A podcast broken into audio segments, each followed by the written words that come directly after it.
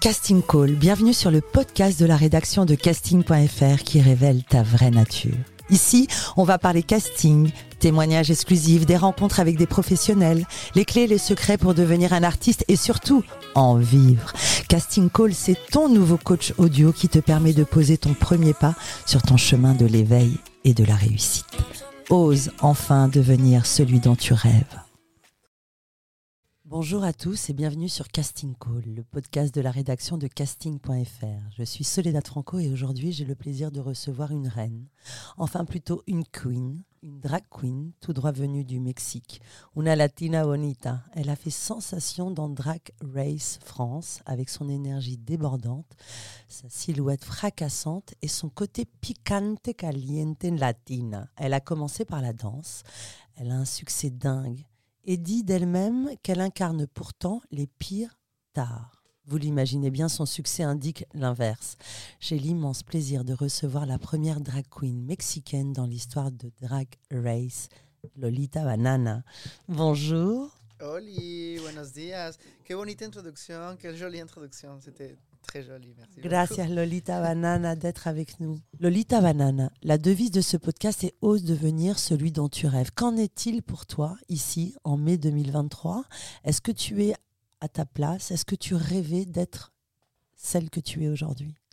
Et non, pas du tout. J'ai, j'ai, j'ai rêvé juste d'être un danseur qui habitait à Paris. C'était...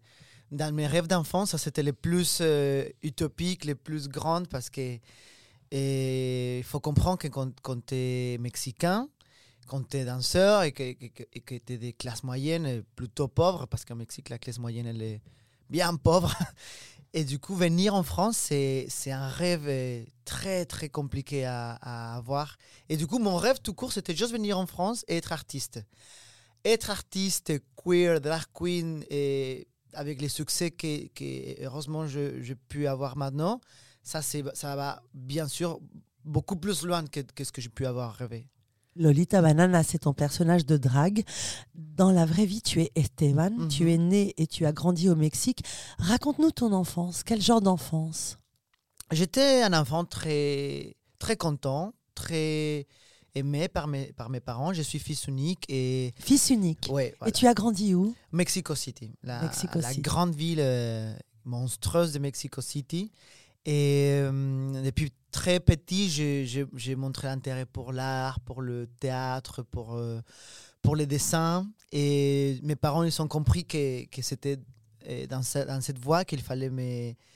me pousser, ils sont ils, ils m'ont jamais imposé une autre carrière ou quoi que ce soit. Et du coup, j'ai, depuis très petit, mes premiers cours de théâtre, j'avais cinq ans. Et je me rappelle que j'étais dans les fêtes de famille, je faisais l'animation, je dansais, je chantais. Que faisaient tes parents? Et mon, mon père, il, est, il travaillait dans une librairie, dans une librairie qui s'appelle euh, Gandhi. Uh-huh. Et il, il était dans, dans la section de musique. C'était comme la Fnac au Mexique. Uh-huh. Et ma mère, elle est correcteur des... d'orthographie, des livres, je ne sais même pas comment dire ça. Donc des, des gens plutôt instruits et ouverts au monde. Oui, j'ai eu la chance d'avoir une famille, euh, pas, pas que mes parents, hein, ma, mes, mes grands-parents, mon entourage, c'était...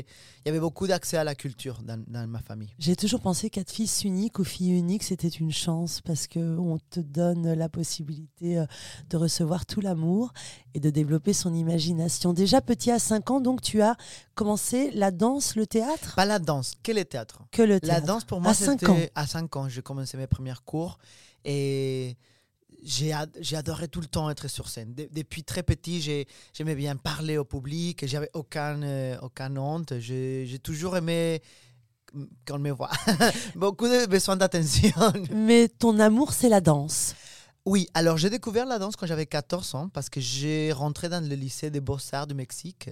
En fait, au Mexique, ça existe. Ah, toujours autour de l'art, alors vraiment ouvert toujours, dans le toujours. Milieu artistique. Et là, à ce moment-là, tu rêves de quoi? Et je rêve de continuer à vivre de l'art parce qu'on ne sait jamais. Hein. Mais en tant que danseur professionnel? euh, Non, en tant que drag queen. J'ai découvert dans, ah. le, dans, dans l'art drag euh, ma, déjà nouvelle, ma nouvelle passion. Déjà à quatorze ans? Non, non, non. Pas, ah non, non, non. Je pensais, non, pas du tout, pas du tout. À cette époque, à quatorze ans, Je rêvais, oui, de la danse. La danse, c'était ma passion. Je voulais rentrer dans l'École nationale de danse, uh-huh. que c'est la, l'école la plus importante de, de l'Amérique latine. Et je, voulais, je rêvais de, de danser au Palais des Beaux-Arts, plutôt de la danse académique, la danse contemporaine, la, la danse culte. Et c'est ça mon, c'était ça mon, mon, ma, mon goal dans la vie. Uh-huh. Et le drag, euh, tu t'es intéressé vraiment à... au milieu quand? Je crois que c'est grâce à RuPaul's Drag Race, c'est oui, ça? Oui, beaucoup, beaucoup, beaucoup plus tard. Beaucoup plus tard. J'ai, j'aime la danse et j'aime le théâtre depuis très, très jeune, mais les drags, je l'ai découvert ici à Paris, en regardant justement l'émission de Drag Race. Un ami mexicain, il m'a, dit, il m'a forcé à regarder parce que je ne voulais pas. Moi, j'étais ce genre de gay euh, refoulé ah. qui n'était qui, qui, qui pas, très, pas très à l'aise avec le côté folle et extroverti des drags. Et en fait, j'ai regardé un épisode. La toute première chose que j'ai vue, c'était les, les, la finale de la saison sept, de la saison huit avec euh, Sasha Velour qui a fait son mmh. reveal avec les pétales. Et cette scène, cette performance était tellement extraordinaire que j'ai dit « Ok, il y a quelque chose de très intéressant là ». Et à partir de ce moment-là, je suis devenue fan absolue Absolue. de la saison. Ouais. Mais revenons à ton enfance. quatorze ans, au Mexique, tu commences la danse et là... tu t'imagines devenir danseur professionnel? J'avais lu quelque part que ton premier amour, c'était vraiment la danse. Oui, oui, oui, oui. oui. Enfin, mon premier, premier amour d'enfance, c'était le théâtre. Ah. Mais ma professeure de, tra- de danse m'a dit, écoute, comédien, tu pourrais toute ta vie, même euh, vieux, tu pourrais jouer un, un, un rôle. Mais la danse, c'est contre la montre. Du coup, il faut que tu commences maintenant. J'avais quatorze ans quand j'ai commencé là, professionnellement mon entraînement de danseur. Et j'ai découvert la danse et c'était vraiment mon passion. Je, je vivais, bah, tout ce temps, euh, j'ai vu que pour la danse, c'est tout. Quand tu es danseur, tout ce que tu manges, tout ce que tu fais, tout ce que tu rêves, c'est la danse. C'est, tes amis, c'est des danseurs. Et c'est, c'est, un, c'est un milieu très, très jaloux. Franchement, mmh. tu n'as pas le temps, ni l'énergie, ni l'envie de faire autre chose que la danse. Mmh. Et quand est-ce que tu arrives en France alors ? Il y a quinze ans, j'avais vingt-trois ans, faites les numéros, je n'ose pas le dire. Et j'avais vingt-trois ans quand je suis arrivée. En fait, euh, et officiellement, je suis venue pour faire un master en notation chorégraphique, que, que c'est un truc très complexe, très uh-huh. académique. Mais la version non officielle, c'est que j'avais rencontré un Français au Mexique, on est tombé amoureux. Et ah, l'amour, et toujours. Voilà, voilà, ben les Français, la ville de l'amour, évidemment. Je suis tombée sur les charmes d'un Français au Mexique. Et je suis venu avec lui. Évidemment, tu ne peux pas demander eh, ton visa parce que, parce que tu es amoureux. Uh-huh. On ne vit pas de l'amour et de l'eau fraîche. Et du coup, j'ai, j'ai, demandé, j'ai, j'ai cherché et j'ai trouvé que je pouvais faire un master en notation chorégraphique. Et donc, tu viens en France. Et, et je viens en France, oui. Grâce à l'amour. Et grâce à l'amour et à la danse. De... Et à la danse. Ouais, voilà. Aujourd'hui, on enregistre ce podcast le jour de la journée mondiale contre l'homophobie. Euh, à ce moment-là, tu assumes déjà ton homosexualité? Oui, moi, j'ai, j'ai fait mon coming out quand j'avais dix-sept ans. Et accepté par ta famille et tes parents. Accepté, c'était un peu compliqué pour ma mère au début. Dans un univers latino qu'on connaît, euh, relativement machiste. Oui, mais ma, ma, ma, ma famille, c'est pas du tout comme ça. Ma, uh-huh. tout, c'est, ma, ma famille, c'est pas du tout euh, ni machisme, ni, ni misogyne, ni homophobe, pas du tout. Mais ma mère, comme tous les mères, j'imagine, elle avait peur de, de qu'est-ce que le monde va, euh, comment, comment les, la société va me traiter. De mon futur, de... être, être homosexuel, être queer, c'est compliqué. Hein? C'est, mm. c'est une lutte constante tous les jours. Et bah, mes, mes parents, ils avaient peur de ça. Mm. Mais ils m'ont accepté très jeune et j'ai, j'ai eu une, une, un coming out très épanoui, on peut uh-huh. dire comme ça. Et puis j'étais dans les milieux de la danse où tout le monde c'est des pédés, du coup. On n'a pas le droit de dire ça, désolé. Donc tu arrives en France, limite tu méprisais le drag. Tu pensais qu'on ne pouvait pas ouais. préserver sa masculinité de danseur en étant drag, en c'est fait, ça? En fait, il y a un truc bizarre avec la danse, parce que moi j'adore la danse, je vis pour la danse, mais la danse finalement c'est un art très binaire. C'est-à-dire les hommes, il faut qu'ils soient très masculins, uh-huh. très virils, et les femmes très féminines, très légères. Et il y a les rôles de la danse, ils sont comme ça, quoi, tu vois. Uh-huh. Les hommes, on doit porter, on muscler. Uh-huh. Et en fait, toute ma vie, depuis que j'ai commencé la carrière de danse, j'étais euh, en, en frustrée et en bataille constante avec ma féminité parce que je suis un garçon petit, fragile, euh, efféminé. Et à l'école, on me disait, il ne faut pas que ça se voit que tu es gay, il faut que tu sois viril, il faut que tu sois mmh. fort, il faut que tu fasses de la masse musculaire. d'où je voulais sortir de la masse musculaire. Moi, moi, je suis tout maigre, c'est pas ma faute. Et du coup, et c'était tr- toujours très, très complexé. Et ici en France, j'ai beaucoup dansé dans les milieux latinos. J'ai do- moi, j'ai donné des cours de salsa. Je suis devenue plutôt danseur professionnel de salsa. Incroyable. Et tout ça, que c'est encore plus bin- et binaire et, la- et machiste. Et là, il y a les codes. Et cent pour cent masculin. Et la relation à la femme aussi. Parce Exactement. que euh, dans la salsa, on, on attrape la femme. Et il y a on... les côtés guidage, mmh. suivre et tout ça. Que j'avoue, j'adore danser la salsa. Et j'adore connecter avec mon... ma fragmentation euh, drag king euh, virile. J'adore danser salsa avec des femmes. J'aime pas trop danser salsa avec des hommes. J'adore uh-huh. danser. C'est aussi un, un autre côté d'Esteban. De mais le paradoxe qui ouais, revient bah, tellement bah, souvent. Mais on est ici, tous comme ça, hein, on absolument. Est... Et we all were, we all born naked and the dress is drag, uh-huh. comme on dirait RuPaul. Et en fait, et le drag, il m'a, il m'a et m'a aidé à faire la paix avec mon côté féminin. Mm. Que pendant des années, la danse m'a, m'a, m'a, m'a obligé à refuler et à, et à cacher. Et ben justement, le drag m'a, m'a aidé à, à dire ah ben, je peux danser et être folle et féminée et il n'y a pas de problème. Et du coup, ça m'a ouvert tout un nouveau univers de possibilités et d'expression. Est-ce que tu te souviens de ton premier show de drag en absolument. tant que Lolita Banana? Moi, je suis absolument époustouflée du travail. Quand j'ai travaillé sur cette interview et je t'ai regardée dans tous les détails, mais c'est un travail absolument incroyable. Comment as-tu créé ton personnage? Alors, j'ai travaillé, ça c'est une histoire très drôle, j'ai travaillé dans un camping à Biscarrosse, uh-huh. et... que c'est pas loin de Bordeaux. Et j'étais animateur, danseur, on faisait un spectacle tous les soirs, un spectacle très complexe avec des portées, acrobaties, c'était un show très très complexe. Et la journée, on faisait des cours de Zumba, bref, du travail d'animation dans un camping. Et un jour, la chorégraphe, elle m'a dit, bon, on va monter un nouveau spectacle, un cabaret, ça te dirait de faire un numéro drag? C'était l'époque où j'ai commencé à découvrir euh, Drag Race. Donc oui. C'est un hasard, oui, absolument. Oui, oui. Alors que tu avais déjà découvert l'univers de RuPaul's Drag. Je venais juste, c'était l'été que j'ai découvert. Tu Elle m'avait demandé la même chose l'année d'avant, j'aurais dit non. Qu'est-ce que j'aime ces histoires. Bah, le hasard n'existe pas. Le temps est parfait. Et du coup, j'ai dit ah oui, pourquoi pas, justement, je suis très motivée en ce moment.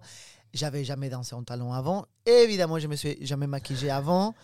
La première fois, je, vous, pouvez, vous pouvez scroller le tout en bas de mon Instagram. Il y a les, je ne vais pas effacer, ça fait partie de mon histoire. Uh-huh. Mais il y a le premier visage de Lolita Banana, elle était moche. Elle était moche, mais très drôle. Et du coup, j'étais dans un camping, dans un cabaret, avec des enfants, avec des pères de famille, et, uh-huh. et dans un camping hétéro, quoi.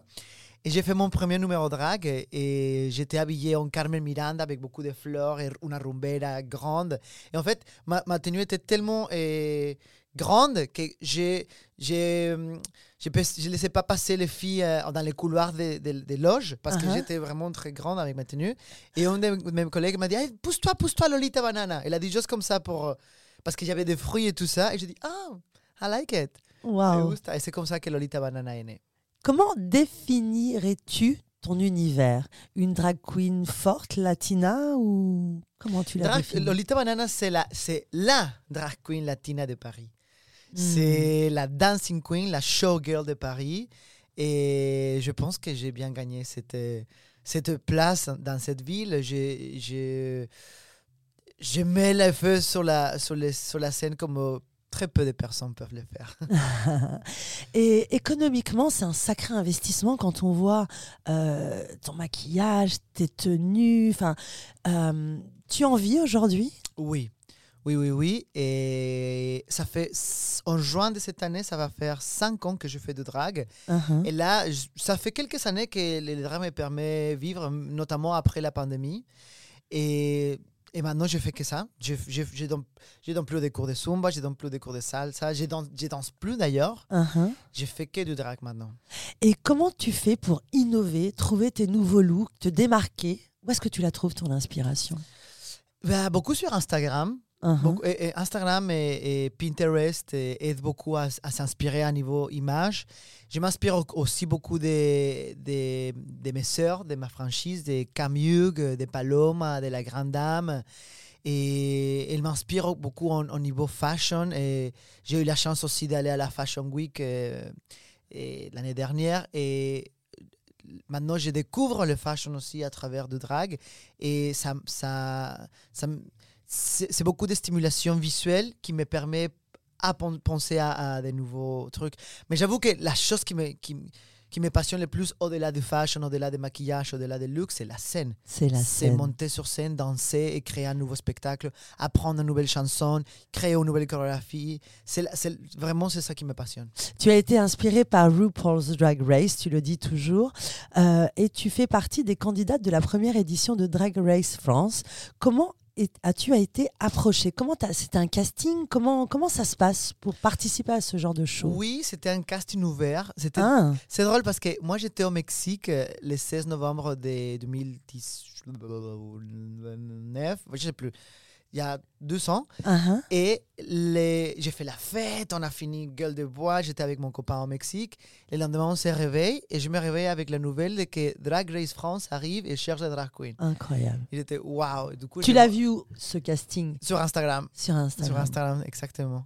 Et j'ai envoyé directement ma candidature et le reste, c'est de l'histoire. Et quel souvenir retiens-tu de cette expérience? Waouh, c'est la meilleure expérience de ma vie. Ça m'a changé la vie. Je, je...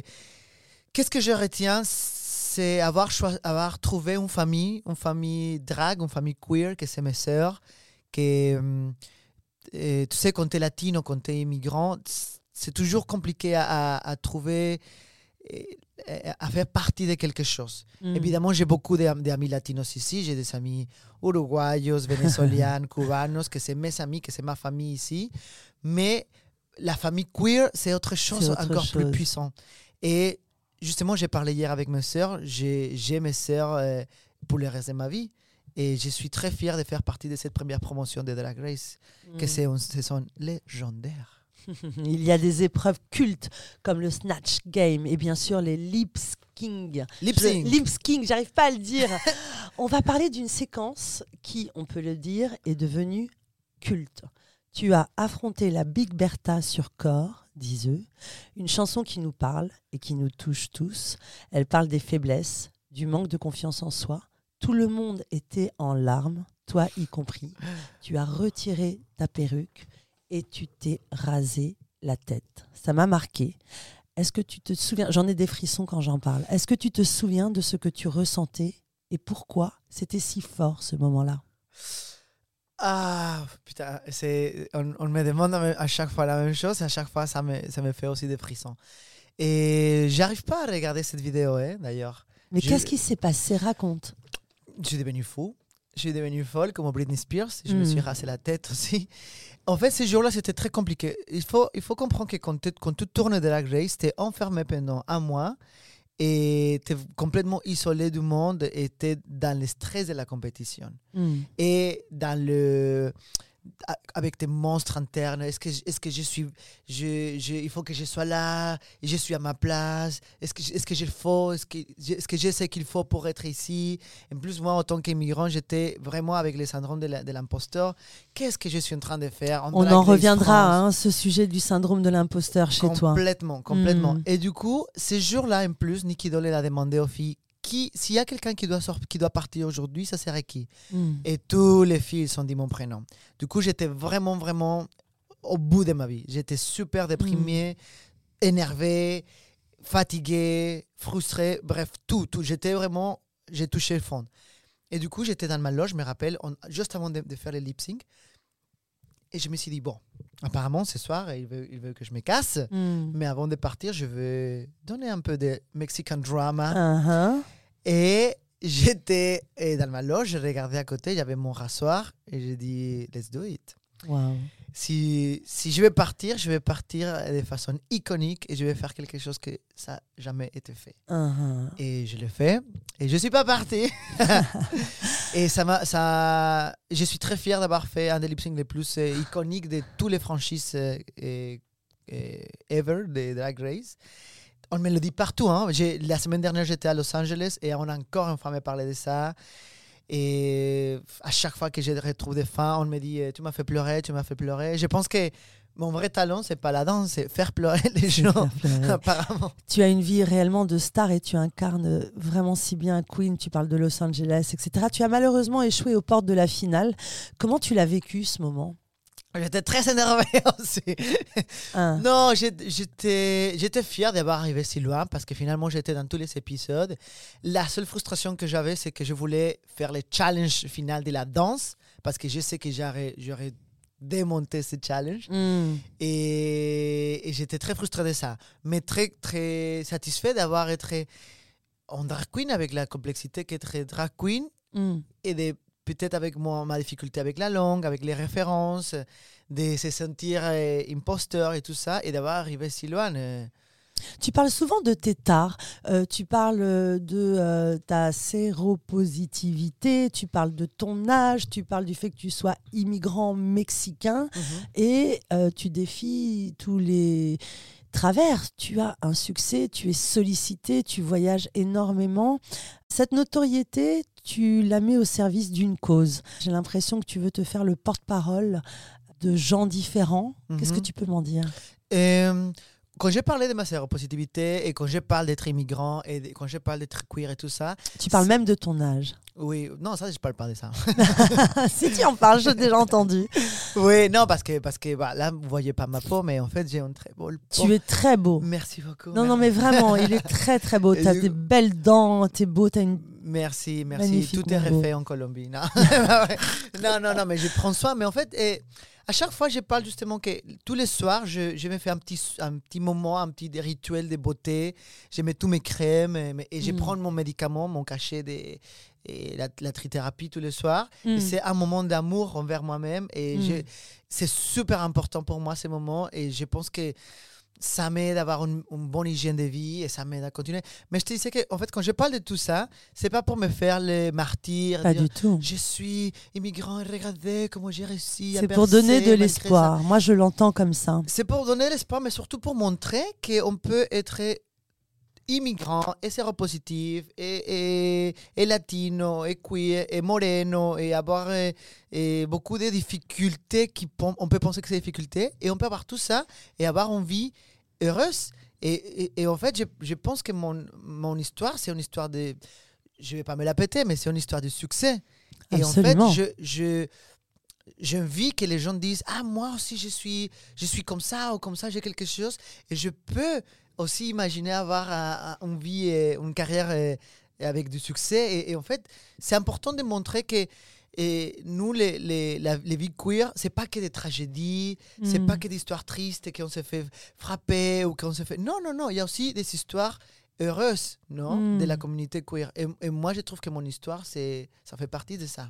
Et ton histoire, elle fait rêver. On va parler de la suite, Drag Race Mexico. Au final, c'est un véritable tremplin. Euh, l'émission a un succès fou. Et toi, tu as pu accéder à quelque chose d'encore mieux.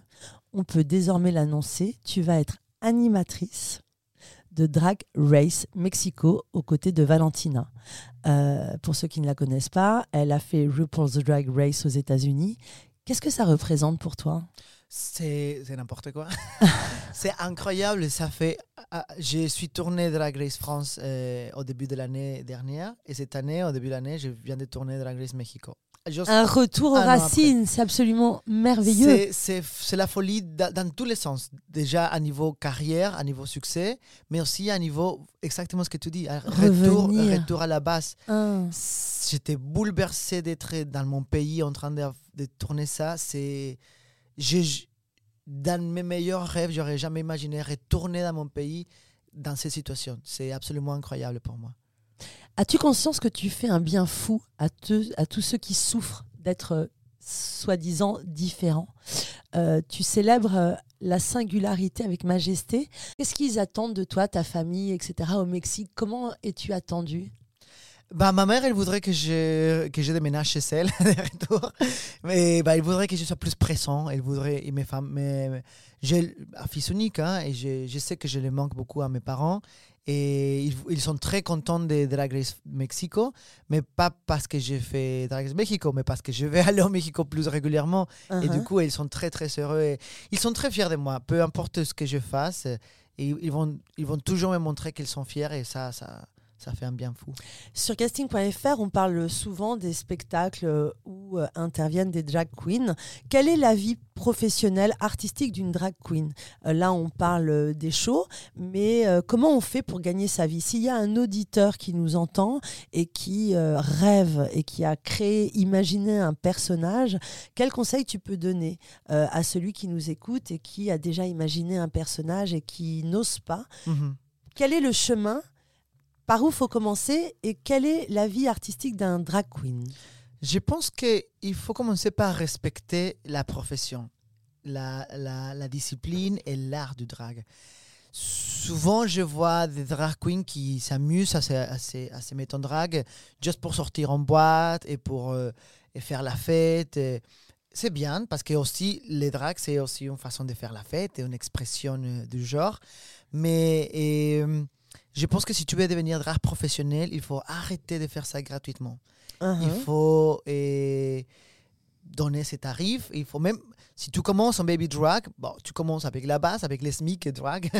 Mais baby, il, drag. baby drag. Explique-nous, parce qu'on ne connaît pas tout ça. Les baby drag, c'est les, les drags qui viennent de commencer, uh-huh. qui, qui, qui, qui commencent, qui essayent et qui ne euh, qui sont pas professionnels encore, mais uh-huh. qui peuvent le faire. Et ben, les baby drag, je pense que il faut commencer à faire des petits boulots, quoi, mais qu'ils soient payés, ou que tu fasses des échanges. En fait, si nous, les drags, on respecte et on crée des tarifs et on crée une, une espèce de franc commun de, de profes- professionnalisation du drag, les, les gens qui vont nous employer, ils vont respecter l'art, ils vont payer ce que les drags coûtent, parce que les drags, c'est très cher. Évidemment, par tout ce que c'est la production, les perruques, les maquillages, les costumes, que c'est incroyablement cher, uh-huh. mais aussi par les risques physiques de, de danser dans des boîtes, tu peux glisser avec les boissons par terre, tu as tout le temps des gens bourrés, c'est, c'est, un, c'est une profession de risque finalement, tu sors à trois heures du matin de boîte, et on maquillait, c'est quand même risqué, et tout ça, il faut que les employeurs ils soient conscients de, de la... de la complexité de, de cet art qui en plus demande de la danse, du théâtre, de la comédie, du chant. C'est quand même très très complexe et il faut payer à sa, à sa juste valeur. Mais ça commence par nous, hein, les drag queens, à faire respecter ses tarifs et ses, ses professions. Et alors, celui qui a inventé un personnage, qu'est-ce qu'il doit faire ? La première chose à faire pour se faire connaître ? Et, ouf, pour se faire connaître, à Paris et... aller dans les, dans les soirées de drague. Je pense que nous, les drag queens, il faut qu'on se prépare. Parce que tu ne peux pas demander un cachet, aller de cinq cents euros et, et, et juste te maquiller. Mm. Il faut savoir parler au public. Il faut savoir prendre le micro. Il faut savoir danser. Il faut savoir marcher sur scène. Du coup, nous, les drag queens, on a la responsabilité de nous préparer. Mm. Et mettre cinq heures, quatre heures de maquillage, ça ne suffit pas. Parce qu'une fois que tu es maquillée, il y a aussi le contenu. trois à quatre heures de maquillage ? Oui. Oui, oui. Même parfois deux heures trente. Allez, deux heures trente. Mais mmh. je peux prendre jusqu'à cinq heures hein, si je suis à l'aise. Ton personnage fascine, ton personnage, euh, moi, me, me, me scie. Nous avons reçu chez Casting Call de nombreux intervenants qui ont parlé euh, des années quatre-vingts, euh, des années quatre-vingt-dix, les années sida, les années homosexualité, euh, enfin, où c'était si difficile. Mmh. Est-ce que tu peux dire qu'il y a un changement ? Est-ce qu'il est facile aujourd'hui, en France, en deux mille vingt-trois, euh, de s'assumer euh, et de, euh, voilà, d'être une drag queen, de parler de séropositivité, de, d'assumer son homosexualité, ou il y a encore des choses à faire ? Il y a encore des choses à faire. Il y a mm-hmm. encore beaucoup de choses à faire. Évidemment, si on compare les années quatre-vingt-dix avec la pandémie du V I H, et, et heureusement que la, la médecine a évolué énormément et maintenant on peut être comme moi indétectable et intransmissible et avoir une vie amoureuse épanouie et, et, et plus mourir tout simplement. Uh-huh. C'est pas du tout la tragédie que, que, qu'on a vécue dans les années quatre-vingts, quatre-vingt-dix. On est loin de ça en France. Il y a encore des pays où, où ce n'est pas la même histoire. On a vu des images absolument horribles où Jean-Marie Le Pen proposait oui, euh, oui. d'enfermer les gens. On, on salue Clémentine Cellarié oui. qui a été euh, la première à embrasser un séropositif. Euh, euh, voilà. Mais donc, pour toi, en deux mille vingt-trois, il y a encore des choses à faire ? Évidemment, évidemment, la lutte n'est pas encore finie. En tant qu'il y a des pays où l'homosexualité soit, et il y a la peine de mort, il y a encore du travail à faire. Mm. Et, et pas que pour les homosexuels. Et je pense que dans la cause homosexuelle rentre la cause trans, évidemment. Il y a beaucoup de travail à faire par rapport à la visibilité de la communauté trans, des, des vies trans, des enfants trans, des adolescents trans. Et j'ai l'impression qu'aux États-Unis, ils sont en train de reculer des... des, des ils sont en des parties en, en couille, pardon. et, et c'est n'importe quoi. Et la France, parfois, elle, elle imite beaucoup les choses qui se passent aux États-Unis. Et ça me fait peur mmh. aussi. Et il faut comprendre, il faut que, que la société comprenne que, que, que, que les vies trans, ce n'est pas, c'est pas une mode, ce n'est pas un, un caprice, ce n'est pas, c'est pas un jeu. Ça existe. Ça existe, les enfants trans. Et si toi, eh, personne hétérosexuelle, que tu, tu as envie d'avoir des enfants... Il faut que tu penses que ton enfant, il peut être trans. Il mm-hmm. faut que tu, que tu t'informes et que tu fasses tes recherches. En fait, tout le monde qui, qui a envie de devenir parent dev, devrait savoir qu'est-ce qui est un, un enfant trans. Mm. Parce que ça existe. Bien sûr. Ça existe et, et ça existe aussi beaucoup de suicides des enfants, des adolescents trans. Il y a le, le petit euh, Lucas qui s'est suicidé il y a quelques mois et, dans le nord de la France. Mm. C'est, c'est pas l'histoire, une histoire trans, mais c'est encore une fois une histoire de bullying, une histoire d'homophobie. L'homophobie, c'est pas un point de vue, c'est un crime. C'est un crime. Et il faut le voir comme ça. Et du coup, il, il, il y a encore beaucoup de travail à faire. Il faut que le, la législation soit beaucoup plus radicale par rapport à, la, à l'homophobie. Mais et pourquoi par... on parle si peu, justement, on parle, on parle peu des fameux guet-apens. Euh, il existe euh, des, des, des crimes euh, assez terrifiants.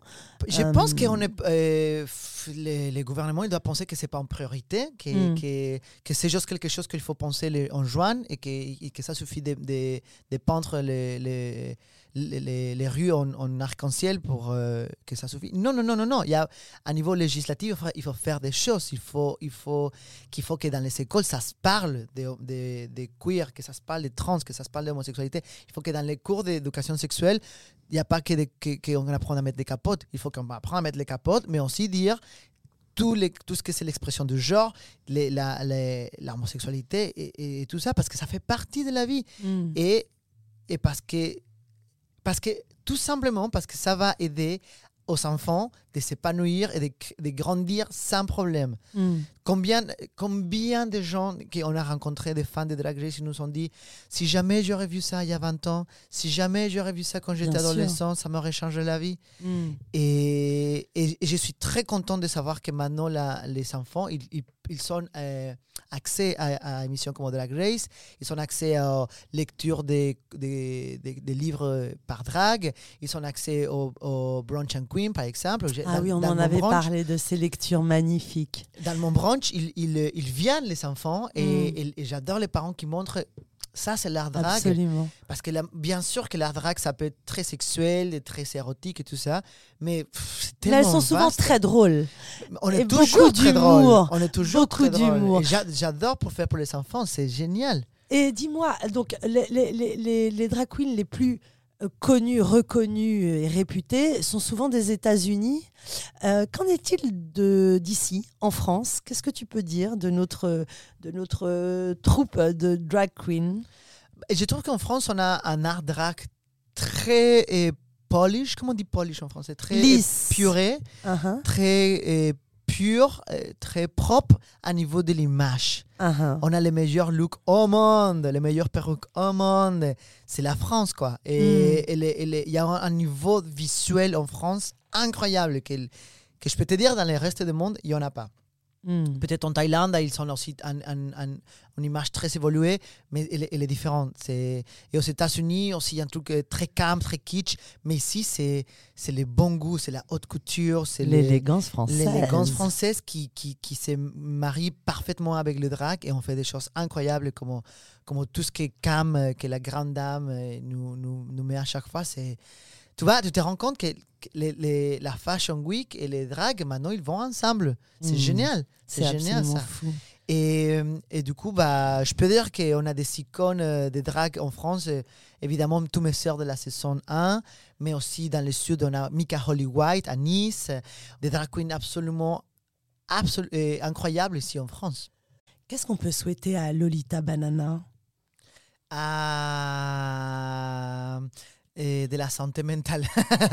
J'ai, euh, comme tout le monde, qu'est-ce qu'on peut me souhaiter? euh, Des années, des années sur scène. Je pense que c'est, c'est ça. Ça m'intéresse beaucoup ce que tu viens de dire, la santé mentale. Parce que je te vois là, face à moi, belle, beau, euh, enthousiaste. Mais pourquoi j'ai l'impression qu'il y a, tout, il y a des épreuves? J'ai cette intuition que c'est pas si facile. Euh, tu es solaire, tu es lumineux.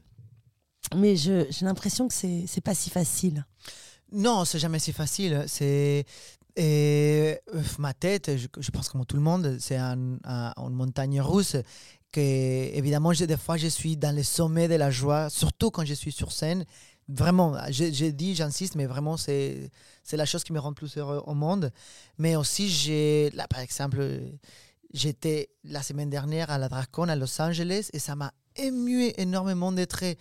dans mon moment de gloire, en train de présenter Drag Race Mexico avec mmh. toutes les caméras.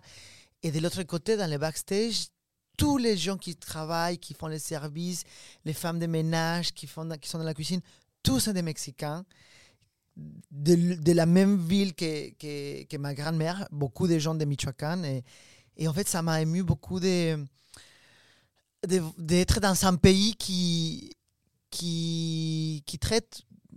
très mal les Latinos. Qui, il y a beaucoup de racisme, un pays très raciste et très... Et, en fait, c'est, c'est, c'est, il y avait beaucoup de paradoxes. Et, et c'est la première fois que j'étais aux États-Unis. Pendant des années, je n'ai jamais voulu être, aller aux États-Unis. Quand je suis parti du Mexique, je me suis dit la France, la France, la France. Et je ne regrette pas. Je n'ai jamais voulu aller aux États-Unis parce que j'avais peur de me faire maltraiter, de, d'être victime de racisme. J'avoue, c'était que du bien. C'était incroyable, Los Angeles. Grâce à ton art.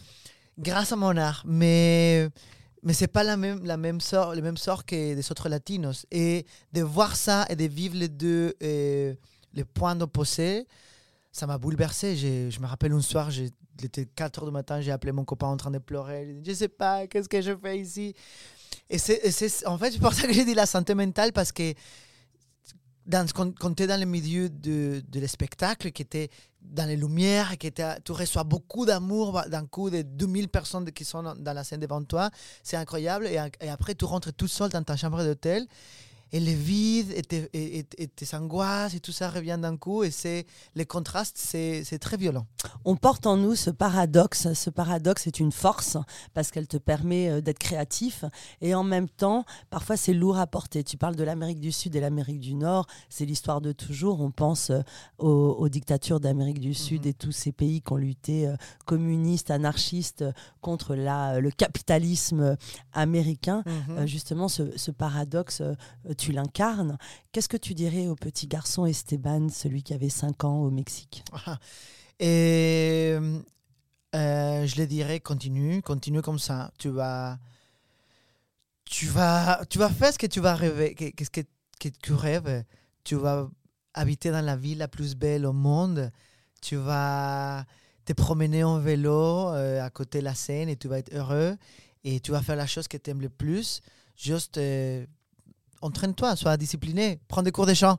Ah, et tu aimes la France. Alors ça, ça, ça fait du bien d'entendre ça euh, dans un moment où on critique tellement notre pays. Mm-hmm.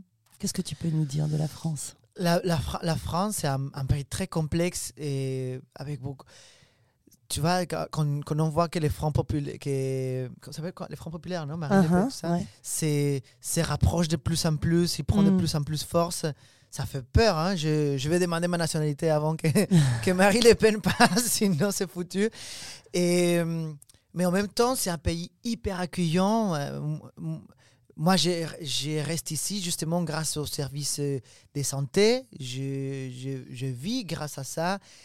Et je, je trouve que l'accueil que la France a eu avec moi, c'est incroyable. J'ai ma, ma nouvelle famille ici, mon amoureux qui est ici, j'adore ce pays.